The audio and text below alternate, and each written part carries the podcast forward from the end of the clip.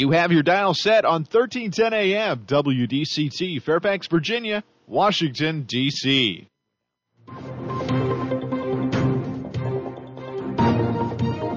워싱턴과 미국, 그리고 세계의 흐름을 짚어보는 라디오 워싱턴의 시사 토크쇼. 워싱턴 전망대.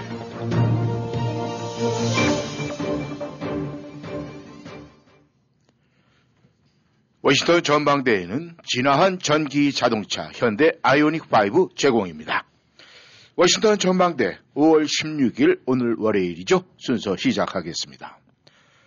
정시 여러분, 오늘이 5.16이 일어난 지 61년째가 되는 날입니다. 한국이 군사혁명 이후에 민주화의 길로 접어들기까지 많은 사건과 어려운 경로를 겪어왔지만 한국에서는 지금도 여전히 좌우의 대립과 갈등이 끊이지 않고 남북 간의 긴장도 곤조되고 있는 그런 형국입니다. 그리고 세계적으로는 우크라이나에서 전반적으로 전선이 교착 상태에 있는 가운데 우크라이나군의 반격이 거세지고 있다는 소식이 전해지고 있습니다. 오늘 워싱턴 전망대 북한의 코로나 소식부터 알아보도록 하겠습니다. 오늘도 김영일 해설위원 함께 하십니다. 안녕하셨습니까? 네, 안녕하십니까? 네. 북한이 이제 드디어 터졌어요. 네. 이 중국에서 뭐 문을 닫고 여러 가지 뭐 진짜 아, 말도 안 되는 그런 어떤 뭐 자기 방역 체제를 구축을 했는데 그럼에도 불구하고 이 북한에서 드디어 이 코로나가 지금 아 이제 발병이 됐습니다. 지금 코로나 때문에 북한이 지금 난리가 났다고 그러는데 말이죠. 어느 정도입니까? 그래서 이게 사실 북한이 그동안에 뭐 아무도 없었다 청정 지역이다라고 했던 부분들이 뭐 사실 굉장히 의심스러운 얘기였더랬죠. 네. 아무리 이제 문을 막고 있다 하더라도 그래도 국경을 통해서 많은 왕래자가 있었을 거고 네. 그 과정 속에서 했을 텐데 어쨌든 그런 부분들이 이제 덮여 있다가 최근 뭐 열병시인가에서 이제 요란하게 뭐 저 평양에서 모여있고 뭐 한참들 하다가 배란간 이제 아, 며칠 전부터 이게 불그러지기 시작했죠. 그래서 뭐 제일 처음에 10일인가는 한 며칠 전에 한 만 몇천 명이 발생을 했다. 네. 그리고 이제 김정은이가 직접 그 뭐 6.25일에 제일 그 대난리가 일어났다라는 식으로 이제 처음으로 자인을 하면서 네. 그때 그 마스크 쓴 사진도 처음 이제 나타났었대죠. 네. 근데 그 이후로 뭐 그야말로 불 붙듯이 걷잡을 수 없이 연들어 나왔고 뭐 10, 하루 사이에 17만 명, 그다음에 29만 명, 그다음에 39만 명 이런 식으로 좀 음. 벌어지고 있어갖고 네. 저 신규 환자들이 에, 지금 하여튼 어제 나온 거로는 어, 일단 누적 환자가 120 몇만 명이 넘는다. 뭐 그 중에서 뭐 한 6, 70만 명은 완치가 됐다는데 또 그렇게 완치가 빨리 되는지 잘 모르겠어요. 네. 이게 진짜인지.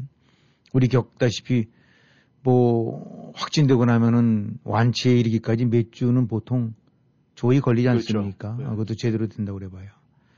그다음에 이제 사망자가 50여 명이 넘었대는데 일단 뭐 이것도 과거에는 이제까지는 볼 수 없었던 모습이었죠. 네네.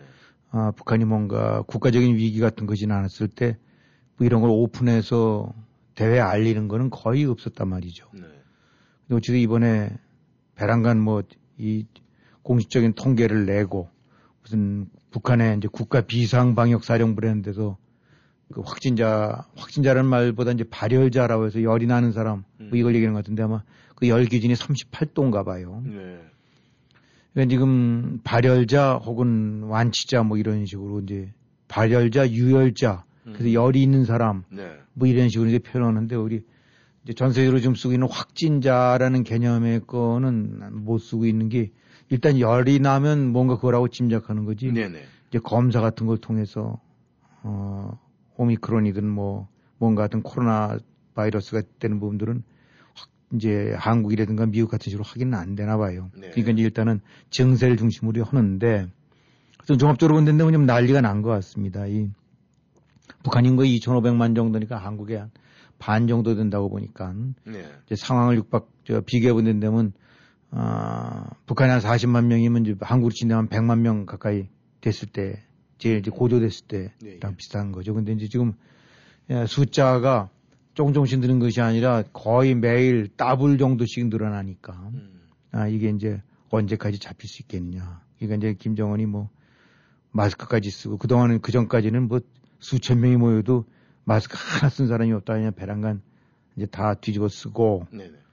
그다음에 이제 뭐 안 되니까 이제 인민군 투입해서 안정시키라고 하고 음. 뭐 이제 후속 조치들을 뭐 이제 이리저리 내군 있나 본데 네. 한밤중에 뭐 약국도 돌아다니기도 하고 네네. 회양시내 약국은 24시간 열어라 뭐 이런 식으로 하는데 음. 지금 하여튼 잘은 모르지만 그 북한 전역이 격패라는 표현을 쓰는데 하여튼 북한 말이 조금 다른 게 있지 않습니까? 그렇죠. 이제 우리로 친다면 이제 격리 혹은 음. 뭐 차단 이런 식인가 본데 다 꽁꽁 묶어놨나 봐요. 음. 뭐 평양 그렇고 신의주 그렇고 대도시마다 다 묶어서 일단 집에도 못 나오게끔 네. 뭐 완전히 그냥 쥐적은 듯이 이제 그런 마을이 돼버렸다는데 지금 현재 하여튼 나라 전체를 꽁꽁 묶어놓고 그 다음에 아 뭐 그러니까 이제 사람들 뭐 저 거리 다니는 것도 안 되고 네. 그 다음에 이제 거기서 말했던 장마당이라고 해야 될까 이제 일종의 그 야시장 같은 거 예. 어, 그런 것들도 다 차단이 됐나 봐요. 네. 그러니까 지금 뭐이 국가 전체가 뭐 스스로 김정은이가 뭐 대동란이라고 했었으니까 아 그야말로 저기 이제까지 겪어보지 뭐 식량이나 뭐 이런 것들 갖고는 이제 기근 때문에 저거 했었습니다만 네. 예. 이런 식의 이제 질병이 꼭 영화 한 장면처럼 지금 번지고 있는 상황이 아닌가. 네. 그래서 뭐 시급히 국가 총동원 제대로 봉쇄하고 뭐 인민군 투입하고 뭐 약국 같은데 뭐 약품 공급하고 이제 어쩌고 그런다는데 일단은 그야말로 6.25 때 난리 아니라는 게 아니라 6.25 때 난리 이상으로 난리가 난 것 같아요. 그래요? 근데 이제 보통 우리가 북한의 현 주소는 우리가 정확하게 알 수가 없지 않습니까? 왜냐하면 네. 언론 보도도 그렇고. 그런데 이 흘러나오는 이 정보나 이 보도들을 우리가 사실 뭐 아, 신빙성이 있다 없다 이렇게 우리가 뭐 판단을 한다면 신빙성이 없다 이렇게 좀 결정을 할 수가 있는데 지금 그러면은 어쨌든 어떤 언론 보도든 간에 흘러나온 보도를 볼 때 북한의 코로나 상태가 지금 어느 정도로 지금 어떻게 판단 기준이 있습니까? 일단 이제 북한도 중국 못 중국 어쩜 이상으로 이제 오픈이 잘 안 되는 데 아닙니까? 근데 현재 이제 흘러나오고 있는 여러 가지 어 지금 사실 이례적으로 북한이 이제 비상 뭐 사령부 쪽에서 밝히는데 네. 이건 이제 뒤집어 말한다면 이 도저히 뭐 눈 가리고 입 가리고 할 수 없는 수준으로 걷잡수 없이 좀 본물이 터졌다는 얘기일 수도 있고 네. 그래서 전부 좀 단편적인 거, 숫자 밝히고 있는 것만들 갖고 오고 있는데 돌아가는 정황을 봐서는 그야말로 지금 심각하기, 심각하다는 표현도 부족할 정도로 이제 재앙적 수준을 지금 맞고 있는 게 아니냐. 네. 그렇게 얘기들을 하고 있어요. 우선 통계 뭐 공개한 지 한 사흘 만에 이제 100만 명 확 돌파해 버렸으니까. 네, 네. 물론 여기서 이제 북한이라는 것이 한국이라든가 미국 뭐 이런 서구 국가들 뭐냐 이렇게 또 왕래가 좀 적을 수도 있겠죠. 음. 아, 사람들의 이 트래픽이 좀 적을 수 있는 그 부분이 조금 도움될 여지는 있을 수도 있는데 네네. 꽁꽁 묶어 버리고 나면은 근데 이제 북한이 좀 안고 있는 이런 여러 가지 상황들이 워낙 심각한 것들만 안고 있기 때문에 이 판단되고 있는 이 상황은 아주 이 다른 어느 국가에서도 볼 수 없을 이제 이런 상황이 저 맞을 수가 있다. 네. 그러니까 우리가 다 짐작하다시피 지금 우리 코로나 초기에 미국에서도 그랬고 한국에서도 그랬고 그 마스크라든가 손세 정제 같은 거 그야말로 잠깐 사이에 동이 났지 않습니까? 음. 음, 굉장히 패닉을 갖다 줬죠. 그냥 마스크 쓰려고 살려고 한국도 보면 약국 앞에서 줄 나래비 서 있고 네. 여기서도 그 손세정제 못 사갖고 뭐 전부들 난리가 났었죠. 난리가 났을 네. 때랬죠. 그러니까 미국이나 한국 정도의 그 의료 인프라라든가 그런 데 하면 가장 그래서 잘 돼 있는 나라가 세계에서 거긴데 네. 여기서도 이제 한참 때 병상 부족했고 응급실 완전히 오버가 돼 예, 버렸고. 심지어는 이제 영안실 장의사 이런 것까지 완전히 감당이 안 돼 갖고 음. 냉동차가 등장했었더랬고 산소호흡기라든가 뭐 하여튼 이런 중증 환자들 치료하는 음압실이라든가 이런 부분들 같은 경우가 다 그야말로 아슬아슬한 지경까지 갔지 않습니까? 예, 맞습니다. 세계 최고의 인프라를 지닌. 음. 근데 지금 북한은 그런 측면에서는 아무것도 없는 상태라고 하는 거죠. 아무것도. 음. 아, 백신도 안 맞았고, 백신도 없었으니까. 음. 하다못해 그 중국제 백신도 못 맞았고.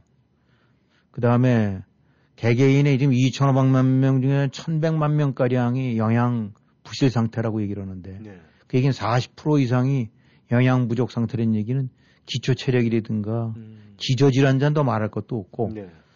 어, 기초 체력들이 전부 취약한 상태니까 웬만한 거 들어오게 되고 나면 저항력이 훨씬 약하겠죠. 음. 그 다음에 무엇보다 이제 의료시설, 의료 인프라가 거기 뭐 약국이 얼마가 있겠으며 병원이 뭐가 있겠으며 병원에 가봤자 뭐 약품이나 이런 것들이 있느냐. 좀 하나도 없다는 거예요. 예. 그러니까 마스크조차도 좀 없어갖고 김정은이 쓰고 있는 것도 여기서 보기는 그 일회용 덴탈 예. 예, 그거 쓰고 있는 것 같은데 어, 지금 마스크를 비춰서 무슨 아까 얘기했던 뭐 산소 호흡기서부터 시작해서 각가지 중장비, 의료 중장비 내지 이런 치료제 이런 것들 아주 완전히 바닥. 음. 백신은 안 맞았고 기초 체력 약하고 인프라 없고 그 저기 약품들 없고 장비 없고 그래서 심지어 지금 나오고 있는 것들 보게 되고 나면은 그 저 왜 우리 저 링겔 같은 거 예, 예. 꽂았을 때 여기 되면 비닐봉지에 저 플라스틱 봉지 같은 예, 데로 예, 있습니다. 않습니까? 그 부분들이 소모품들이 없으니까 음. 그거를 물병 혹은 맥주병에다가 해갖고 네. 그뭐 빼서 쓴데 그거 어떻게 쓰는지는 모르는데 음. 그 다음에 주사 바늘 같은 경우도 그 우린 다 일회용 쓰고 그냥 버리지 네. 않습니까? 예. 그건 독수 때까지 쓴다니까. 음. 그런 정도쯤의 수준이기 때문에 아, 뭐 오죽하면 김정은이가 1호 약품을 다 풀어라. 라는 얘기면 김- 거기 북한에는 김정은이 쓴 건 다 1호니까. 예. 그 김정은이가 본인 보라스 아주 최고의 권력층 측근들이라든가 그래서 아름아름 고위층들만 쓰려고 그렇게 좀 상비하는 약들이 있을 거 아닙니까? 네. 뭐 그것까지도 이제 풀, 풀어서 해라라고 했던 얘기는 음. 이제 뭐 다른 당 간부나 이런 사람들도 아름아름 이제 저 지니고 있었던 것들 다 풀란 얘기인데 지금 한마디로 김정은이 그 비상 창고에서 털어야 될 정도니까 오죽 약품이라든가 이런 것이 없느냐. 네. 예. 그러니까 이 지금 기껏 나오고 있는 치료라는 것이 버드나무잎 다려 먹여라. 그다음에 무슨 금은화라는 것이 뭔지 모르지만 일종의 약초인지 화초인지 모르겠는데 예. 금은화 그 다려 먹여라. 음. 꿀물 좀 먹고 버티는 게 좋다. 네. 뭐 그다음에 아, 이 가족들 집안에서도 이제 환자가 있, 을거 아닙니까? 네. 예. 그러니까 그거 피하기 위해서 가족들끼리 불가피하게 한 집에서 자고 그래야 될 때는 서로 발을 맞대고 자라라는 지침이 내렸다는 거예요. 예. 왜냐하면 가까이 머리끼리 붙어 있으면은 기침하다가 1.8m. 네. 어.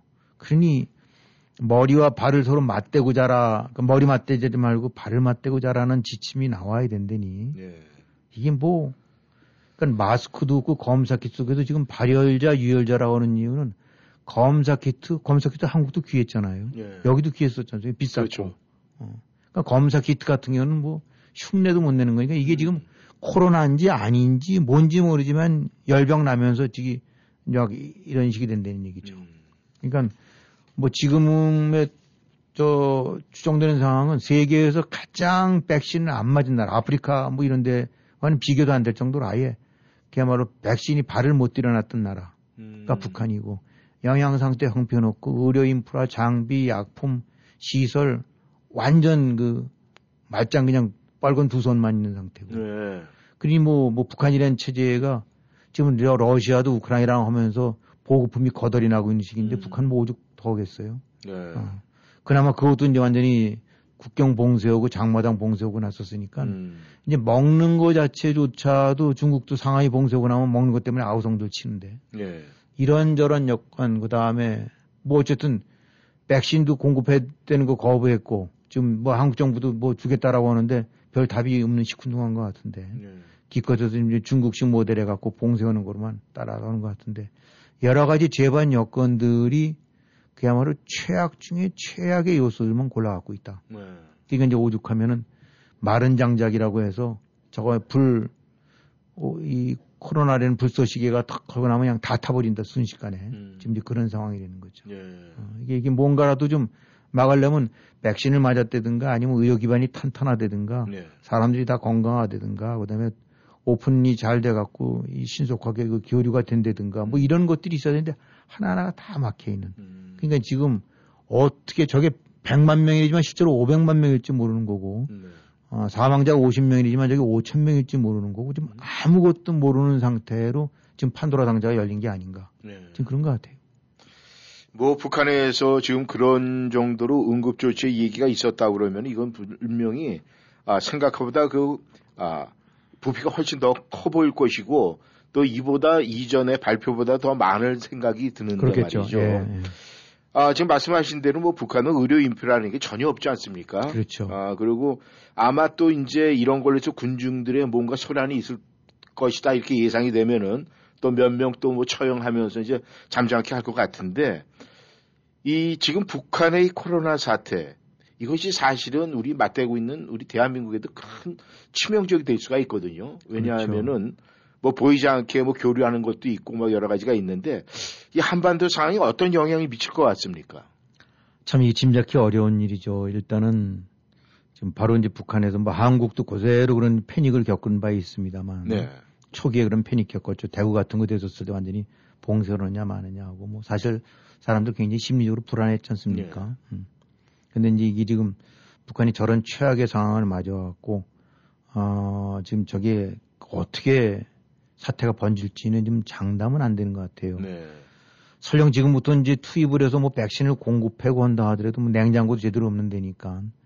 근데 우리가 알다시피 백신 맞자 그 다음 날부터 되는 건 아니지 않습니까? 그렇죠. 1차, 2차 혹은 3차까지 맞으려면 어, 뭐 여기서 몇 개월씩 걸렸으니까. 네. 그 기간 동안에 어떤 식의 상황이 벌어질지 모른다. 그러니까 그야말로 영화의 한 장면 같은 사태가 좀 벌어질 수도 있다라는 얘기죠. 네. 아, 그래서 어쨌든 간에 지금 김정은이가 저렇게 오픈로고 하는 거는 뭐 한마디로 통제가 될 만한 데면 시침 뚝 따고 아무 일도 뭐 몇백 명 죽은 것 갖고는 티도 안 냈을 텐데 네. 저렇게 하는 거 보게 되고 나면 도저히 이제 이미 번질 대로 번져갖고 음.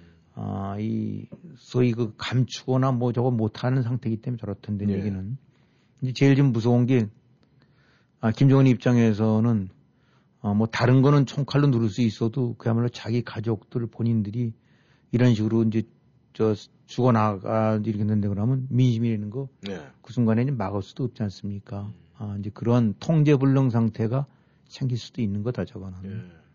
아, 이게 지금 저렇게 하여튼 공개를 오- 저 장, 저 정보를 오픈하고 그런 부분들은 일단은 국내용으로 이제 민심 무마용이 될 수도 있고 음. 또 한편으로 이제 대외적으로 우리 급하니까 좀 SOS를 치는 걸 수도 있고 특히 이제 중국 같은 데 손을 벌리겠죠. 네. 중국도 이제 같은 입장이긴 하지만 그래도 약품이나 이런 부분들은 나을 테니까. 그게 지금 이것이 이 불고 불똥이 얼로 튈지는 장담은 못 하는 것 같아요. 네. 긍정적으로 온다는데 그러면 저렇게 이제 취약해진 상태에서 손길을 뻗쳐갖고 야 우리가 좀 지원해 줄게 해서 한국 같은 데서 이제 의료품이라든가 이제 여러 가지 뭐 마스크라든가 그런 약품들 네네. 이런 것들 해가면서 그것이 하나의 계기가 돼갖고 뭐 이른바 선순환으로 갈 수 있는 방향이 될 수도 있, 희망해 볼 수도 있고 음. 그러나 이제 지금 독재 정권이라든가 이 코너에 몰린 데들 특징이라는 거는 이제 그렇게 해서 와해가 되기 시작하면은 걷잡을 수 없으니까. 네. 저는 어떻게 보면 막을 때까지는 막아보려고 할 테니까 오히려 이제 손길을 거절할 여지도 있고. 네. 그러면서 이제 거꾸로 화장성세로 해갖고 지금 한참 뭐 핵실험 임박했다라는 식으로 그동안에 미사일 뭐 열대 차례 쏴댔고 네. 어, 조만간 이제 핵실험 나올 거라고 미국도 한국도 다 예측하고 있는 상태에서 이렇게 되는 건데 이제 우리 거꾸로 뻗대 갖고 네. 아, 우리 괜찮아 뭐 이런 식으로 해서 음. 이 핵실험이라든가 어, 무력 도발 같은 데를 더 에스컬레이트 시키는 방향이 될 수도 있고 네. 그래서 지금 나오고 있는 것들 뭐 그동안에 우크라이나 때문에 많이 가려져 있었습니다만은 영변 같은 데에는 지금 기존 원자로보다 10배가량 그러니까 50kW 메가와트급이라니까 음. 이런 거가 지금 실제로 가동 내지 준비 중에 있는 이런 얘기인데 이게 만약에 제대로 정상 가동된다 그러면 플루토늄 같은 경우 핵무기에 쓰는 네. 이런 것도 뭐 이론적으로는 10배까지 늘릴 수 있으니까 북한의 핵 무장화가 훨씬 더 이제 막강해지는 거거든요. 네. 음. 그러니까 지금 중대한 기로에 음. 에, 매달 저 접해 있는 것 같은 게 이 코로나가 사실 전 세계 누구도 미국 저도 짐작을 못하고 대처가 참 쉽지 않습니까? 네. 변이가 일어나고 또 새로운 환자가 지금도 다시 또 코로나가 뭐 자꾸 늘고 있다는데 음. 근데 특히 이제 그 의료 전문가들이 우려하는 거는 방역 저 면역 체계가 강한 조직에서는 코로나가 끽소리 못하고 그냥 근근히 하는데 네. 거기 면역 체계가 약한 데들하게 되면 거기서 새로운 변종이 발생할 수 있다는 네. 거죠. 인도에서도 그랬고 뭐 남아프리카에서도 그랬고. 근데 북한 같은 경우는 그 코로나 바이러스가 그야말로 거기는 그냥 그 청정 지역과 다르면 되니까 마음껏 뛸 수 있는 무대가 된단 말이죠. 네. 그럼 거기서 얼마든지 새로운 변종에서 북한산 변종이 어, 또 다른 그 변종으로 태어나고 어, 더 막강한 슈퍼가 돼서 음. 다시 또 위협할 수 있는 게 아니냐 이런 우려도 있고. 네. 그래서 하여튼 지금의 당장 이제 오늘 내일 뭐 이런 거는 모르긴 합니다만 코로나가 어떻게 변해갈지 어떻게 폭발적으로 될지 네. 그로 인해서 식량 그다음에 의료 보급 차단되고 그다음에 사망자 넘쳐나고 그렇게 된다고 하면 사회적으로 어 그야말로 부정부 상태가 될 여지도 완전 배제할 수 없는 거고 네. 이 모든 것들이 지금 코로나라는 아, 하나의 그 돌발 변수로 인해서 네. 어, 핵무장이 강화될 수도 있고 그걸로 미처 눈을 못 돌리고 약화될 수, 저 둔화될 수도 있고 음. 이 모든 것들이 지금 다 그 하나같이 지금 확정짓기 어려운 네. 그런 아주 그 굉장히 혼돈의 변수로 좀 작용하는 것 같아요. 앞으로 좀 지켜봐야 될 것 같아요. 네. 그런데 지금 이 모든 상황이 볼 때 말이죠. 뭐 대한민국에서는 혹시라도 지금 김 의원님께서 말씀하신 이 변종 바이러스가 침투가 돼서 뭐 이걸 막기 위해서는 뭐 대북 지원을 해야 된다 이런 얘기가 나오는데 이 보수 정권에서 대북 지원하고 진보 정권에서 대북 지원은 뭔가 지금 이렇게 생각해 볼 필요가 있다 이런 이야기 나오고 있는데 그건 어떻게 생각을 하십니까? 그렇죠. 이제, 아, 뭐 굉장히 참 어려운 문제기는 합니다. 아, 네. 근데 특히 이제 북한의 태도나 이런 거 보게 되고 나면, 물론 아직까지는 거꾸로 욕설이나 해야 되고 뻗대고 있는데, 네. 음, 그게 이제 그 허세인지 아니면 뭐 어떤 건지 모르긴 하지만은, 뭐 사람들 생각이 뭐 비슷해요. 봅니다. 기본적으로 북한 국민들 자체야 정말 딱하고 불쌍하게 짝이 없는 거니까. 네. 이런 질병에 관해서 최소한 기본적으로 해줄 수 있는 부분들은 이제 이념이라든가 핵과는 관계없이 진행, 진행은 돼야 되는데 결국은 그것이 이제 정권의 득이 되게 될 여지도 있고 네. 어, 예, 그런 측면으로 봐서는 참 선택이 어려운 문제인데 지금 현재 윤석열 후보 같은 경우는 일단은 아, 북핵에 대해서는 단호하게 강경론으로 강경이라기보다는 원칙론으로 나가지만 네. 아, 이제 인도적인 차원에서 이런 부분들 같은 경우는 뭐 손길을 뻗치려고 하는 것 같은데 네. 아, 그 부분들이 뭐 그 많은 논란은 되긴 해야 되겠지만 있겠지만은 네. 뭐 그런 방향으로 갈 수밖에 없지 않나 생각도 듭니다. 네. 네, 청취자 여러분께서는 워싱턴 전망대. 아, 지금 북한의 코로나 사태가 심각합니다. 지금 여러분과 함께하고 계십니다. 전하는 말씀 듣고 다시 돌아오겠습니다. 맥도날드가 Asian American Pacific Islander Heritage Month를 기념합니다. 맥도날드는 여러분 없이는 오늘의 저희가 있을 수 없었을 것입니다. 여러 세대에 걸쳐 여러분이 저희 후원자이자 파트너이며 프랜차이즈 업체라는 점이 자랑스럽습니다. 저희를 여러분의 역사와 계속되는 여정의 한 부분이 되게 해주셔서 감사합니다.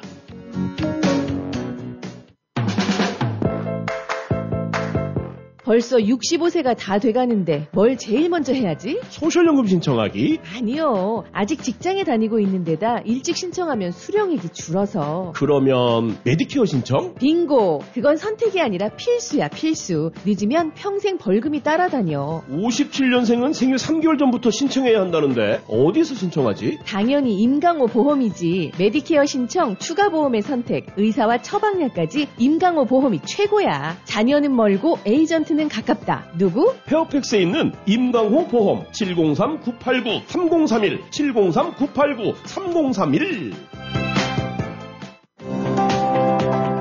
걱정 뚝, 안심 up. 언제나 고객과 함께하는 믿을 수 있는 이신욱 공인회계사. 이신욱 공인회계사는 조지 워싱턴 회계학 석사 및 시카고 대학 MBA를 졸업했으며 고객이 보지 못한 부분까지 챙겨드립니다. www.yicompany.com 웹사이트에 접속하셔서 편하고 안전하게 온라인 상담 및 세금 보고 의뢰해 주세요. 각종 세금 보고 및 회계 업무는 이신욱 회계사무실에서 애난데일 한국일보 2층 센터빌 스파월드 건너편 전화번호 888-737 number 1 언제 어디서나 이신욱 공인회계사 귀국 준비하고 계십니까? 새 차 구입 시 trade-in이 걱정되시나요? 중고차를 파실 계획이시라고요? 한국자동차가 이 모든 것을 해결해 드리겠습니다. 한국자동차는 27년간 만 대 이상 판매 실적으로 한결같이 고객이 소중한 차를 최고의 가격으로 만족스럽게 해드리고 있습니다. 한국자동차 703-352-8949, 352-8949. 한국인의 자동차 문화, 한국자동차가 책임지겠습니다. 네 웰빙모아 가봤나? 엄마야, 뭐라카노? 내는 벌써 하나 샀다. 몸속 구석구석 지압 효과, 뜨끈뜨끈 온열 효과, 시원하게 뜸을 떠주는 뜸 효과까지 3H 지압 침대입니다. 62개의 세라믹 지압봉이 척추의 곡선을 따라 시원하게 마사지해주는 최첨단 온열 침대 3H 지압 침대. 당장 사야겠다. 웰빙모하러 오세요. 무료 체험도 하시고 모이자 할부 구입도 상의하세요. 안한대일점 703-256-5500 센터빌점 703-830-7755 웰빙모아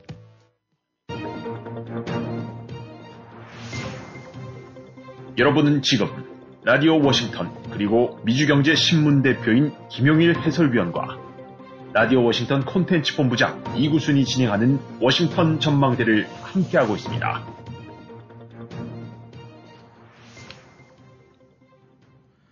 전하는 말씀 듣고 다시 돌아왔습니다.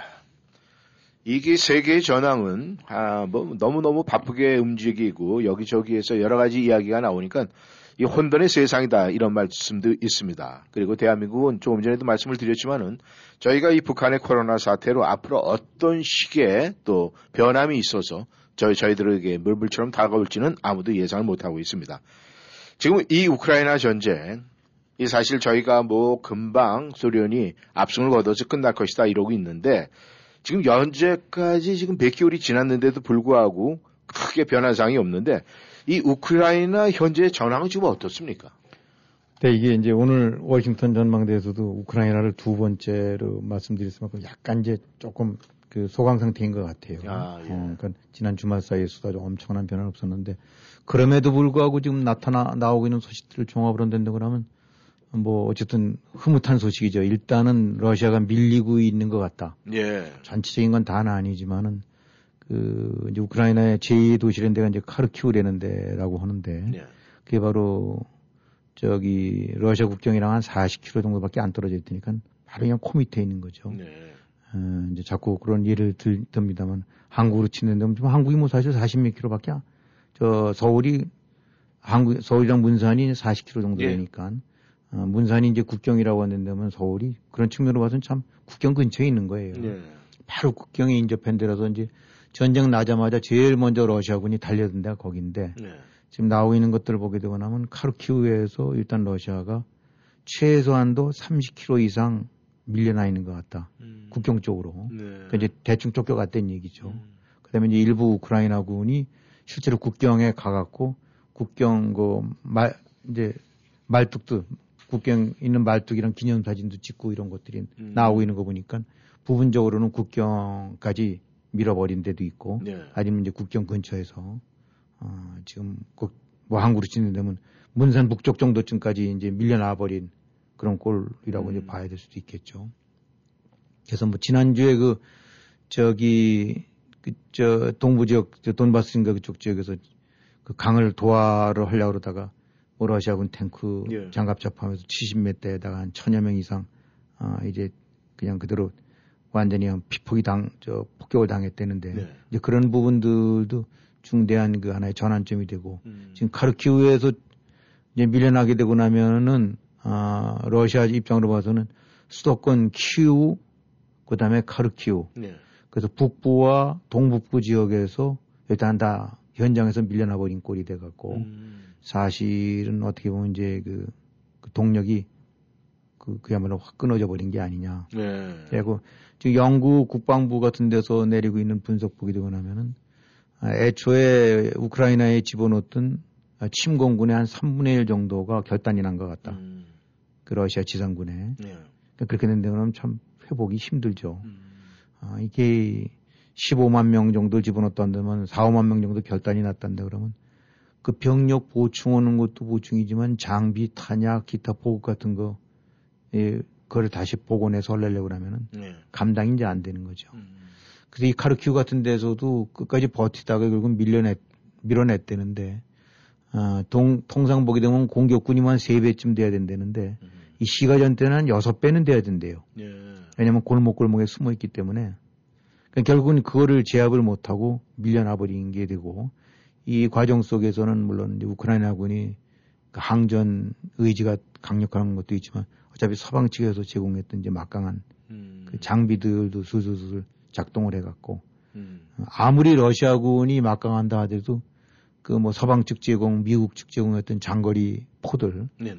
사정거리 3, 40km쯤 되는 것들이 원거리에서 쏴대고 나면 그건 방법이 없지 않습니까? 네. 예, 지난주에 있었던 그것도 어, 그 러시아군이 그냥 한꺼번에 그냥 박살이 나버린 것도 음. 그게 딱 그 뭐 드론이든 그다음에 정찰 이성이든 딱 해서 모아갖고 네. 어, 기- 모여 있는 지점 음. 어, 결집 지점을 그냥 이쪽 저쪽에서 포고라든가 그 저기를 골한 곳으로 화점을 모아갖고 네. 글로 했기 때문에 그냥 거덜이 났다는 거예요. 음. 그래서 통상 야 저기 어디 적군이 있다. 라고 그러면 거기 때려라. 라고 하는 것이 뭐 통상 한 20분 걸린답니다. 네. 이제 발견에서부터 뭐 해갖고 이제 포병들 글로 저 초점 맞추고 그다음에 이렇게 각종 해서 이제 때려 딱 해서 하는 건데 지금 뭐그 나왔던 얘기로는 그 저기 우크라이나 군들이 예, 예. 음, 여기서 우버 하듯이 음. 왜 우버는 딱 거기다 놓으면 착착착 뜨지 않습니까? 그렇죠.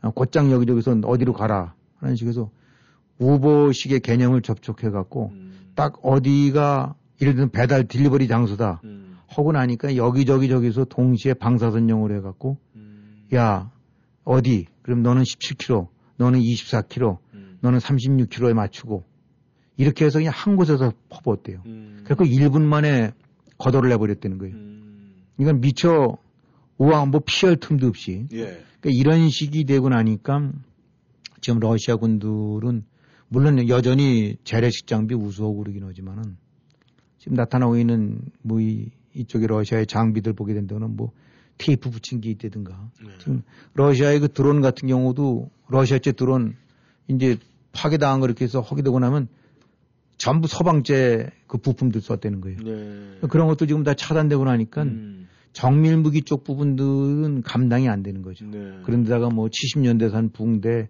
60, 60년대 무슨 뭐 보급품 뭐 이런 것들로 돼 있고 그러니까, 네. 아, 이 설령 이, 이 저기 머릿수는 채우고 음. 장비는 있다 하더라도, 음. 얘기 때문에 지금 일단은 돈바스 지역 같은 경우 한 80% 정도는 여전히 러시아가 이제 점령을 한 상태로 됐는데, 예. 여기서 이제 카르키운가에서 쫓아내고 나면 그 다음에 또 이제 밑으로 저 내려오면서 이즈움이라는 데가 있다는데 예. 거기가 이제 아마 러시아군이 우크라이나 진입을 저 진격을 위한 중요한 이제 보급 중간 기지인가 봐요. 네. 이제 거기도 압박을 가할 수가 있고 여기에 지금 뭐 G7 같은 데서는 야 러시아가 임의로 조정해 놓은 니들 이제 국경선 이거 이제 인정 점령 지역 인정 안 해. 네. 이런 식으로 얘기해 놓고 미국 같은 경우는 이번 주에는 예. 한 400억 달러 가량 규모의 이제 우크라이나 예산 지원이 이제 의회 승인 절차를 받는다니까. 예. 지난주 주말이랑 주말에 공화당 맥커넬 대표가 상원 대표는 아니지만 이제 야당 대표가 갔다 왔죠. 그 전에 이제 그 저기 하원 의장 예. 예. 어, 갔다 왔었고 펠로 펠로시도. 예. 그러니까 미국 같은 경우는 뭐 여야 구분 없이 의회 정부가 지금 전폭적으로 네. 그리고 400억 달러면 말이 400억 달러지 대한민국 국방 예산과 아, 비슷한 건데. 예. 지금 뭐 러시아 많다 많다 해서 세계 4위인 가 그렇다 해서 한 6, 600억 달러 뭐 그 정도에서 왔다 갔다 하는 것 같은데 음. 그냥 러시아 예산 1년치 같은 경우를 거의 이 어떤 미국 혼자만 퍼붓고 있는 거니까 이게 지금 뭐 엄청난 거죠. 그렇죠. 아, 그래서 이런 식이니까 앞으로 어떻게 전개될지는 모르긴 하겠습니다만은 종합적으로 내리고 있는 전황 판단들은 러시아가 반경 내지 뭔가를 국면을 확 뒤바꿀 수 있는 동력이 상실된 것 같다. 음. 뭐, 그, 그를 전세를 확 뒤집을 만, 그러려면 두 배, 세 배로 치고 들어와야 되는데, 이제는 그럴 여력은 없는 것 같고, 차츰차츰 밀려나가고 있는 것 같다. 단지 이제 돈바스 혹은 뭐 마리우폴 일대 같은 데는 장악하고 있으니까, 음. 거기서 얼마나 버틸지는 모르긴 하지만은, 지금의 상태로 봐서는, 어, 이제는 뭐, 우크라이나 전체를 점령한다든가, 네. 아니면 우크라이나 외에 무슨 몰도바 뭐 어쩌면서 주변 애들, 이런 데들 겁먹고 있었는데, 네. 어, 거기는 엄두도 못 낼 상황이고, 음. 어, 일단은 어디까지 이제 러시아가 버티느냐, 뭐 이런 식으로 해서 약간 이제 분명히 그 진단 분위기가 달라진 것 같아요. 어쨌든 참, 아, 요런 분위기가 계속 이어져 갖고 아주 그냥 러시아를 그런 측면에서 그냥 저, 저걸 말리면서 이제 저 격퇴시켜야 되는데, 네. 어, 일단 지금 진행되는 소식으로 봐갖고는 그래도 듣기 흐뭇한 소식들이 들린 것 같습니다. 네. 어, 그 이야기가 맞는 것 같아요. 왜냐하면은 이 전쟁에서는 이 병사들의 사기가 승리의 관건인데 이 국제 의용군들이 들어가서 지금 합류해서 어, 전쟁을 지금 함께 하고 있는데 그 의용군들이 하는 얘기가요. 우크라이나 군인들은 죽음을 두려워하지 않는데요. 네. 그렇기 때문에 그 의용군들이 정말 너무너무 놀랍다. 그래서 결코 우크라이나군은 지지 않을 것이다. 뭐 이제 이런 이야기가 나오고 있는데 말이죠. 지금 이제 앞으로는 지금 말씀하신 대로 우리가 경과를 좀 이제 어, 좀 지켜봐야 되겠는데 지금 이제 새로운 또 국제 이슈가 되는 게 핀란드하고 스웨덴이 나토에 가입을 하겠다고 결정을 네. 낸것 같아요. 예, 아주 그 중대한 변화죠. 근데 예. 이 문제도 이 푸틴한테는 뭐 엄청나게 타격을 줄 것. 같은데 예, 어떻습니까? 아주 큰 타격이죠. 지금 명분이 우크라이나가 나토 쪽으로 가세해서 압박을 가할까봐 이제 그걸 막으려고 했다가 네. 이 거꾸로 혹을 두 개나 더 붙인 격이 됐죠. 훨씬 더 뭐 즉 아주 그 간단치 않은 혹을. 예, 예. 스웨덴도 막강하고 이제 비록 이제까지 중립국 입장을 견제했지만 핀란드 같은 경우는 뭐 겨울 전쟁 겪었듯이 핀란드의 그 이 어떤 저항이라든가 이 전투력은 막강하다고 보거든요. 네. 더군다나 이제 핀란드랑은 아뭐 국경을 1,300km인가를 이렇게 접하고 있다니까 이 러시아 입장으로 봐서는 그야말로 국경에 이제까지는 그냥 뭐 저 철조망도 필요 없이 서로 그 저기 넘나들지 우리 여기 꼭 주경계처럼 해야 될 같은 그런 부담이 없는 데서 네. 거기에 쭉 나래비로 초소하고 전선을 배, 저 병력을 배치하면 얼마나 좀 적었겠어요. 음. 그러니까 지금 핀란드 스웨덴 일단 나토 가입을 결정을 한 것 같고 예. 아, 이제 조만간 다음 달에 있은 나토 뭐 이제 이런 회담 때 그런 부분들이 이제 물론 터키가 지금 약간 그 뭐 발목을 잡고는 있지만은 네. 어, 그 부분은 뭐 해소가 된다고 보겠는데 그러면 이제 나토가 어, 두 나라를 받아들이면서 이제 막강해지는 거죠. 음. 어, 거의 한 70여 년 만에 스웨덴이든가 핀란드 같은 데가 중립국 같은 포지션을 가지고 있다가 네. 어, 이제 들어가는 거니까 하여튼 이 그야말로 가뜩이나 코너에 몰리고 빠져나갈 구멍이 없는 상태에서 더군다나 이 압박감이 커지고 있는 상태인데 이번 서방들이 그냥 똘똘 뭉쳐갖고 제재를 가고 있는데 네. 거기에 이제 딱 하게 되면 아주 엎친 데 덮친 격이니까 푸틴으로 봐서는 지금 전개되고 있는 것이 최악의 수, 최악의 상황이 자꾸 지금 목줄을 지어온다고 봐야 될 것 같아요. 네. 그렇다면 이제 그 나토 문제도 그렇고 지금 현재하고 과거 냉전 시절을 비교해 볼 때 말이죠. 이 서방 측하고 러시아의 이 세력 우리가 비교를 좀 해봐야 될 것 같은데 네. 어떻습니까? 근데 지금 우리가 우리가 이제 흔히 이제 냉전 냉전 그랬을 때 이제 소위 한쪽은 미국 또 한쪽은 이제 소련 예. 그다음에 미국과 서유럽 이제 소련과 동유럽 네. 이렇게 됐던 것이 이제 바로 냉전 대치였죠. 예, 예. 그 나토 같은 경우는 이제 1949년도에 이제 창설이 됐으니까 아 그때 이제 미국을 주출하고 야 이거 2차 대전 때 보니까 안 되겠다. 그 남들은 안보 동맹을 맺어갖고 음. 공동 대처하자 해서 1949년 4월에 창설이 됐는데 이때 이제 초기에 출발했던 국가가 이제 미국이라든가 영국, 캐나다, 프랑스, 이탈리아, 뭐 덴마크라든가 노르웨이 이런 데까지 포함해 갖고 12개국이었답니다. 12개국에서 이제 출발이 됐어요. 음. 그 다음에 이제 그 이후에 뭐 터키, 그리스, 서독, 아, 그 다음에 스페인 같은 데 차례로 이제 가입이 됐었죠. 예. 그래 갖고 점점 점점 늘어나서 현재 30개국이 가입이 돼 있는 상태예요. 네. 아, 근데 이제 이 나토의 장점은 뭐냐면 원래 뭐 국제 다국적 연합군이 만들어지고 그럴 때는 이른바 유엔 체제에서 유엔의 안보리 결의돼 갖고 야 한국전 저거 했듯이 음. 유엔군이 가야 되겠다.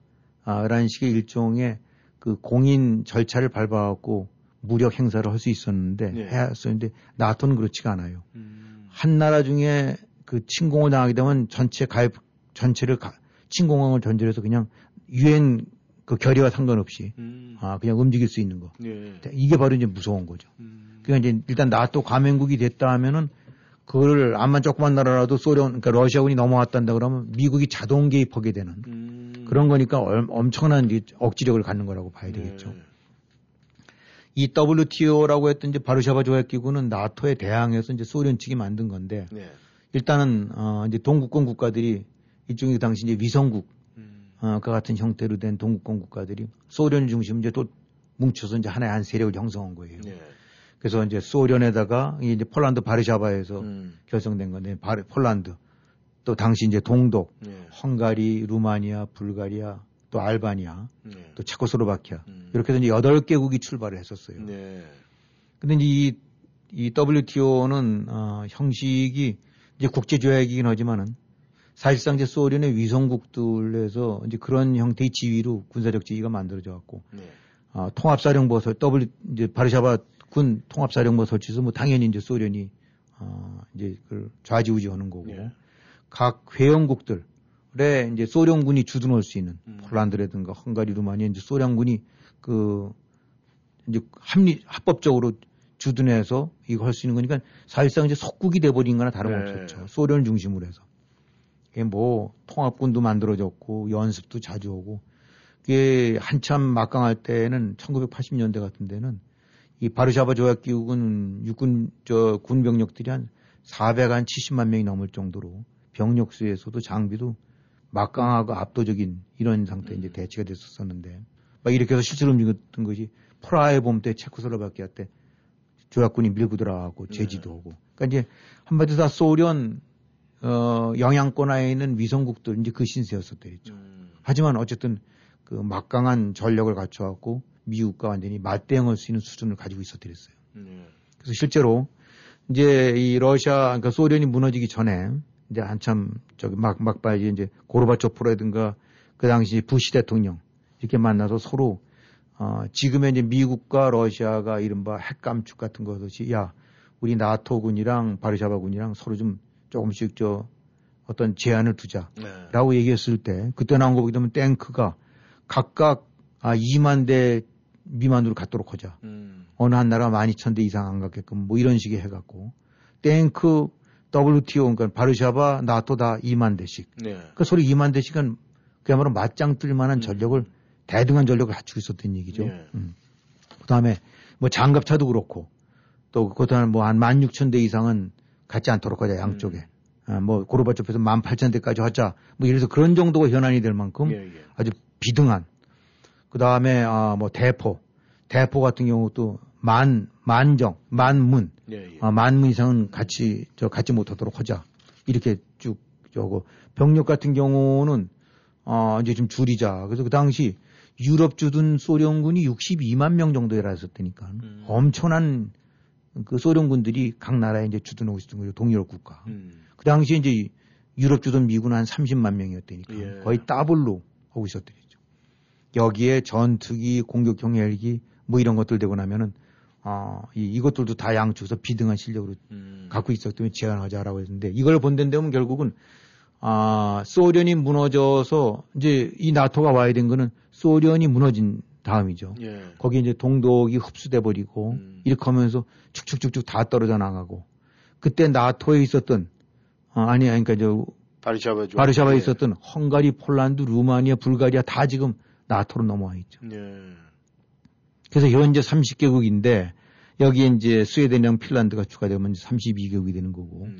이 지도를 보게 되고 나면 그 나토 아닌 나라가 없어요 지금 네. 뭐 거의 다 음. 우선 지금 그동안에 우크라이나 같은 데 가입 희망을 해왔죠 네. 그다음에 우리가 이제 영어로는 조지아 라는데 그루지아 그러죠. 거기 같은 데서도 지금 소련 영향 아니 러시아 영향권이긴 하지만은 그 그루지아나 보스니아 같은 데도 나토에 들어오고 싶어해요 예. 아, 그러니까 그런 면으로 봐서 이제 러시아 블록이 없는 거죠. 그래서 지금 유럽에서 이 나토가 아닌 나라는 슬로베니아, 크로아티아, 뭐 벨라루시아 지금 바로 음. 인접해는 이런 정도 있어요. 예. 그러니까 이제 러시아 입장으로 봐서는 그야말로 아 옛날이요 이 음. 할판이 된 거죠. 어떤 면으로 봐서는 그 푸틴의 불안감이 이해가 되는 게 네. 아까 말씀드렸던 대로 뭐 나토와 바르샤바가 맞짱 대결할 만큼 단단하고 그럴 때는 음. 그런 불안이 없었는데 지금 자기 위성국 했던 나라들이 폴란드, 루마니아, 불가리아, 헝가리 다 음. 어, 나토로 가버렸죠. 네. 그러니까 어제의 속국이나 위성국이 오늘 지금 총뿌리를 들이댈 수 있는 나토군으로 바뀌어 있죠. 네. 완전히 지금 고립무원 상태. 벨라루시아, 음. 뭐 구루지아 뭐 이런 쪽에 그냥 가마로 그냥 한 저 저거밖에 안 되는 네. 그런 데 정도만이 그 비슷한 이제 이런 성향으로 남아 있고 나머지는 싹 돌려버렸어요. 음. 이 여기서 이제 여기다가 이제 핀란드 이렇게 되면 국경이 1,300km 정도 늘어나게 되면 이 부담이 지금 그쪽에 한마디로 주둔군이 필요 없었는데 예. 완충국이나 다름없으니까 음. 거기에 어떤 시기든 하다못해 철조망이라도 쳐야 될 거 아닙니까? 예. 음, 뭐 지금 쳐져 있을지는 모르겠지만 당연히 그러니까 엄청나게 저- 이제 군사상 부담을 갖게 되고 핀란드 같은 데만 하더라도 전력이 막강하기 때문에 네. 아, 한쪽에서는 플러스가 엄청 되고 한쪽에서는 엄청난 마이너스를 안게 된 거죠. 예. 근데 이제 이 러시아나 중국이나 뭐 다 큰 나라입니다만은 이런 걸 보게 되고 나면 이 지금 미국과 비교할 때 미국이 얼마만큼 강대국이면 초강대국이면서 행운이 이제 많은 데냐. 음. 중, 이 어쨌든 나라가 크면 당연히 주변 국가들이랑 국경이 많이 닿을 때가 많지 않습니까? 그렇죠. 세계에서 지금 국경이 제일 많은 데가 중국이래요. 음. 16개국이랑 접하고 있답니다. 네. 국경선 길이가 2만 2천 킬로가 좀 넘는다. 아유, 그리고 지금 한국은 네. 국경 접하는 데가 딱 북한 하나예요. 그렇죠. 안 그렇지 않, 안 그렇습니까? 예. 그러니까 이 뺑둘러 쌓여서 하- 그냥 일곱 여덟 개랑 접하고 있는데 뭐 얼마나 복잡하고 음. 더 부담이 많겠어요. 네. 중국이 16개인데 러시아가 14개래요. 네. 국경선 길이가 역시 2만 킬로 넘는데 음. 여기에 이제 아, 핀란드 어, 이런 데 가려고 되면 더 부담이 되는 거겠죠. 네. 근데 지금 미국 같은 경우는 보게 되고 나면 캐나다랑 지금 위아래 딱 캐나다랑 멕시코랑만 예. 달랑 두 나라인데 네. 더군다나 이제 중, 이, 저기, 러시아나 중국 같은데, 이 중국 같은데 러시아랑도, 어, 이 3,600km 넘는 국경을 접하고 있고, 네. 인도랑도 3,380km라니까, 음. 그야말로 이 껄끄럽기 짝이 없는 그 비우호 세력이랑 7,000km 정도를 맞상대를 하고 있는 거예요. 그게 중국 그런 점에서는 불행하죠. 근데 미국은 캐나다랑 국경이 제일 세계에서 긴데 8,800km쯤 된다는데 네. 미국이랑 캐나다 사이에 무슨 서로 인상 쓸 일이 없잖아요. 그렇죠. 음. 그다음 멕시코랑도 국경이 길지만 그것이 3,100km쯤 된다는데 역시 뭐 멕시코가 미국의 위협이 될 만한 나라가 아니니까.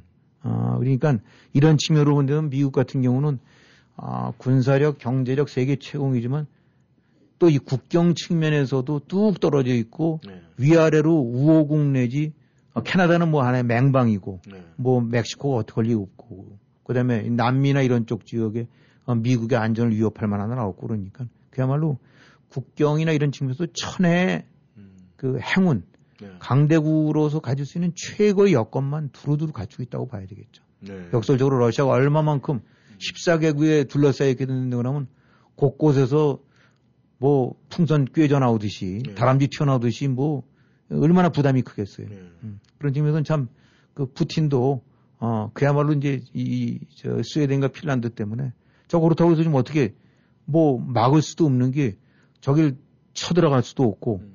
원유라는 거 끊어봐야 거기는 별로 쓰지도 않고 있어요. 네. 어, 그러니까 뭐 얘기도 안 돼요. 음. 그러니까 마땅한 수단도 없는 상태에서 기껏해봐야 너 좋지 않을 거라는 말만 하고 있는데 별다른 뾰족한 수단이 없다는 거죠. 네. 음, 최악의 카드가 나오고 있어요. 물론 이제 전쟁이라든가 무슨 분쟁이 있을 때는 우리가 이제 당사국들이 뭐 plan A가 있다, plan B가 있다, 뭐 이런 식으로 해서 아, 나름대로 계획을 다 해놓지 않습니까? 네. 그렇다면 지금 이제 푸틴이 뭐 핀란드, 스웨덴이 뭐 나토에 가입을 한다, 뭐 이런 얘기가 들려오고 또 곳곳에서 또 이 전쟁터에서도 뭐 지금 패하는 그런 소식이 들어오고 그러면은 이 푸틴한테 또 나름대로 이 exit plan이 좀 있을 것 같은 생각이 드는데 어떻게 그거에 대해서 어떻게 생각을 하십니까? 뭐 나오기는 보도를 보게 되고 나면 답이 없다는 거죠. 음, 음. 그러니까 진짜 답이 없는 상태다. 네. 코너에 몰리고 있는데 그를 반전시킬 만한 지금 여력도 안 되는 상태고 네.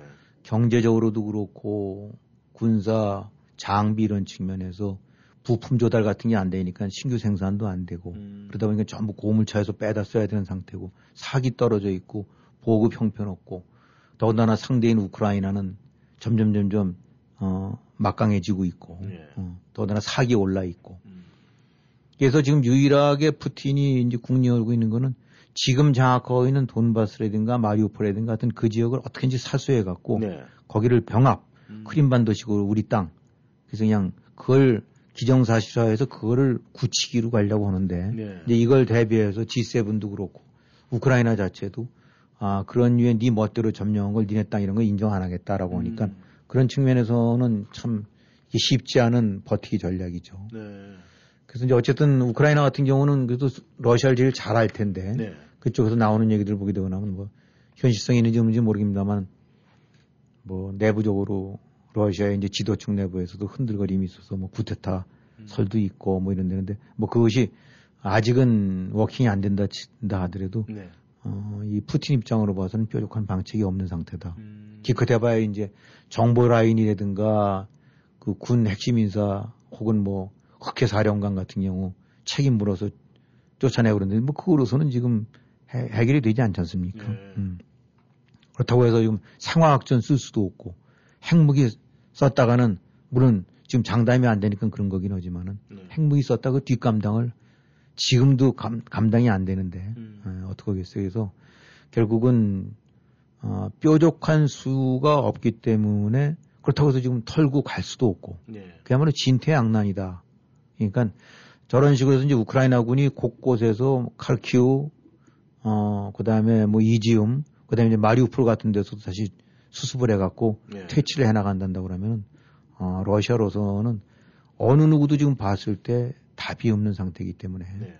어, 그저 오로지 어, 완전히 미치갱이 짓 해갖고 학전이라든가 생화학전이라도 가기 가지 않기를 이제 이런 거를 조절을 하고 있는 것 같은데 네. 하여튼 한마디로 exit plan이 있다는다 그러면 지금은 없다는 거예요. 네. 어, 러시아가 취할 수 있는 방법은 없고 어, 마- 시간이 많이 간다 하더라도 음. 당장 그 뾰족한 해결책은 없는 거라고 그러니까 어쨌든 잘된 일이긴 한데 항상 위험은 안고 있는 거죠. 네. 어, 또 다른 확전의 우려는. 네.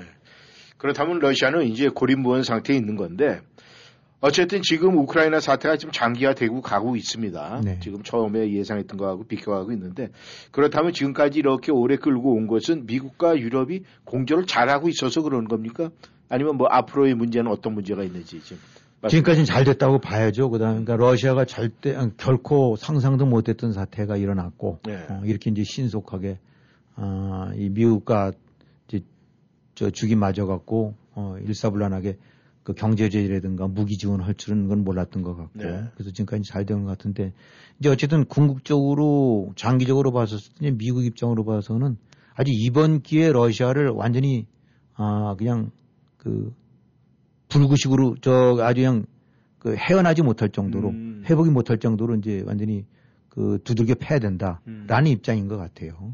그러니까 확전만 안 된다 안 되면 경제적으로도 군사적으로도 해서 네. 아주 완전히 극도로 약화시켜 갖고 음. 이제 언감생심 다시는 이따 이거 침공행위 못 하게끔 네. 아주 근본적으로 그 힘을 빼버려야 된다라는 것이 그러니까 계속 아, 확전이 안 된 상태에선 지구전으로라도 대 지원해주고 가자라는 음. 입장인 것 같은데 에, 유럽 쪽은 조금 다른 것 같아요. 그래요.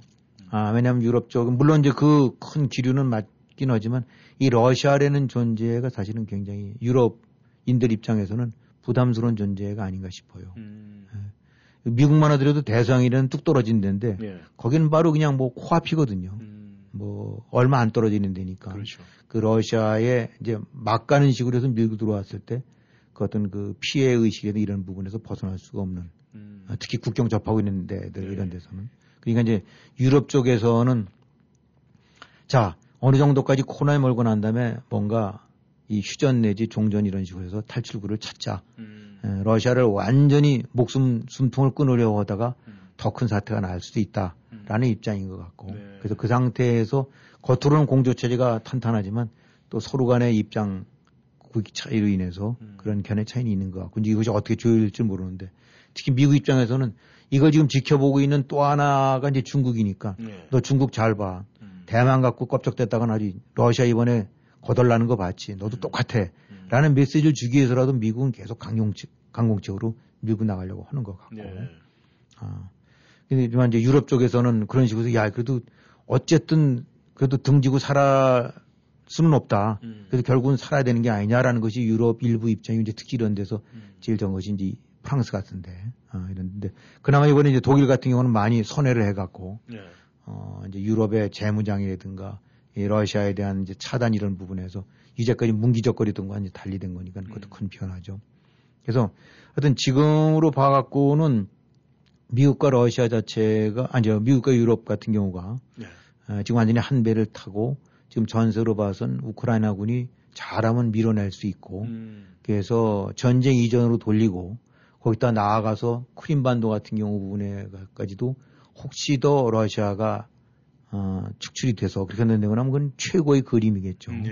어, 그러나 최소한도 하여튼 어, 이 크림반도는 어떨지 모른다 하더라도 돈바스라든가에서 어 일종의 이제 러시아 그동안에 그 판초하던 데서는 네. 밀어내고 원상회복이 된다고 한다고 그러면 그것도 뭐 이 유럽 입장으로 봐서는 아주 그 망의 소득이자 대대적인 성과라고 할 수 있겠죠. 네. 그래서 그 전까지는 미국과 이해관계가 다 합쳐지기 때문에 음. 어, 충분히들 공조가 될 거라고 보긴 하지만 어, 러시아를 어디까지 아, 코너에 몰아넣냐 부분 아까 말씀드린 대로 약간의 입장 차이가 있는 것 같고 어, 그런 측면에서 어, 어쨌든 제일 이제 관건은 일종의 대리전 역할을 하고 있는 음. 우크라이나군이 얼마만큼 아, 잘 버텨내고 러시아를 군을 쫓아내느냐. 네. 아, 지금 여기서 미군이 들어갈 수 없고 음. 그런 상태니까. 그래서 이제 그런 관, 저, 국면으로 가고 있는데 현재 진행되고 있는 상황으로 봐서는 그래도, 어, 그래도 기대했던 것 이상으로 어, 좀 좋은 전망 내지 어, 바람직한 방향으로 가고 있는 게 아니냐. 아, 이런 방식으로도 이제 아직은 평가를 하고 있는 것 같습니다. 네, 감사합니다. 워싱턴 전망대 오늘은 이 북한의 코로나 문제와 그리고 우크라이나와 러시아의 이 전쟁 상황에 대해서 아, 말씀을 드렸는데 어, 저희가 뭐 이 미국에서 아무래도 우크라이나의 승전을 기다리는 마음이 더 많은 것 같습니다. 네, 워싱턴 전망대 오늘 여기에서 인사를 드리겠습니다. 김영일 해설위원 수고하셨습니다. 네, 수고하셨습니다. 네, 여러분 안녕히 계십시오.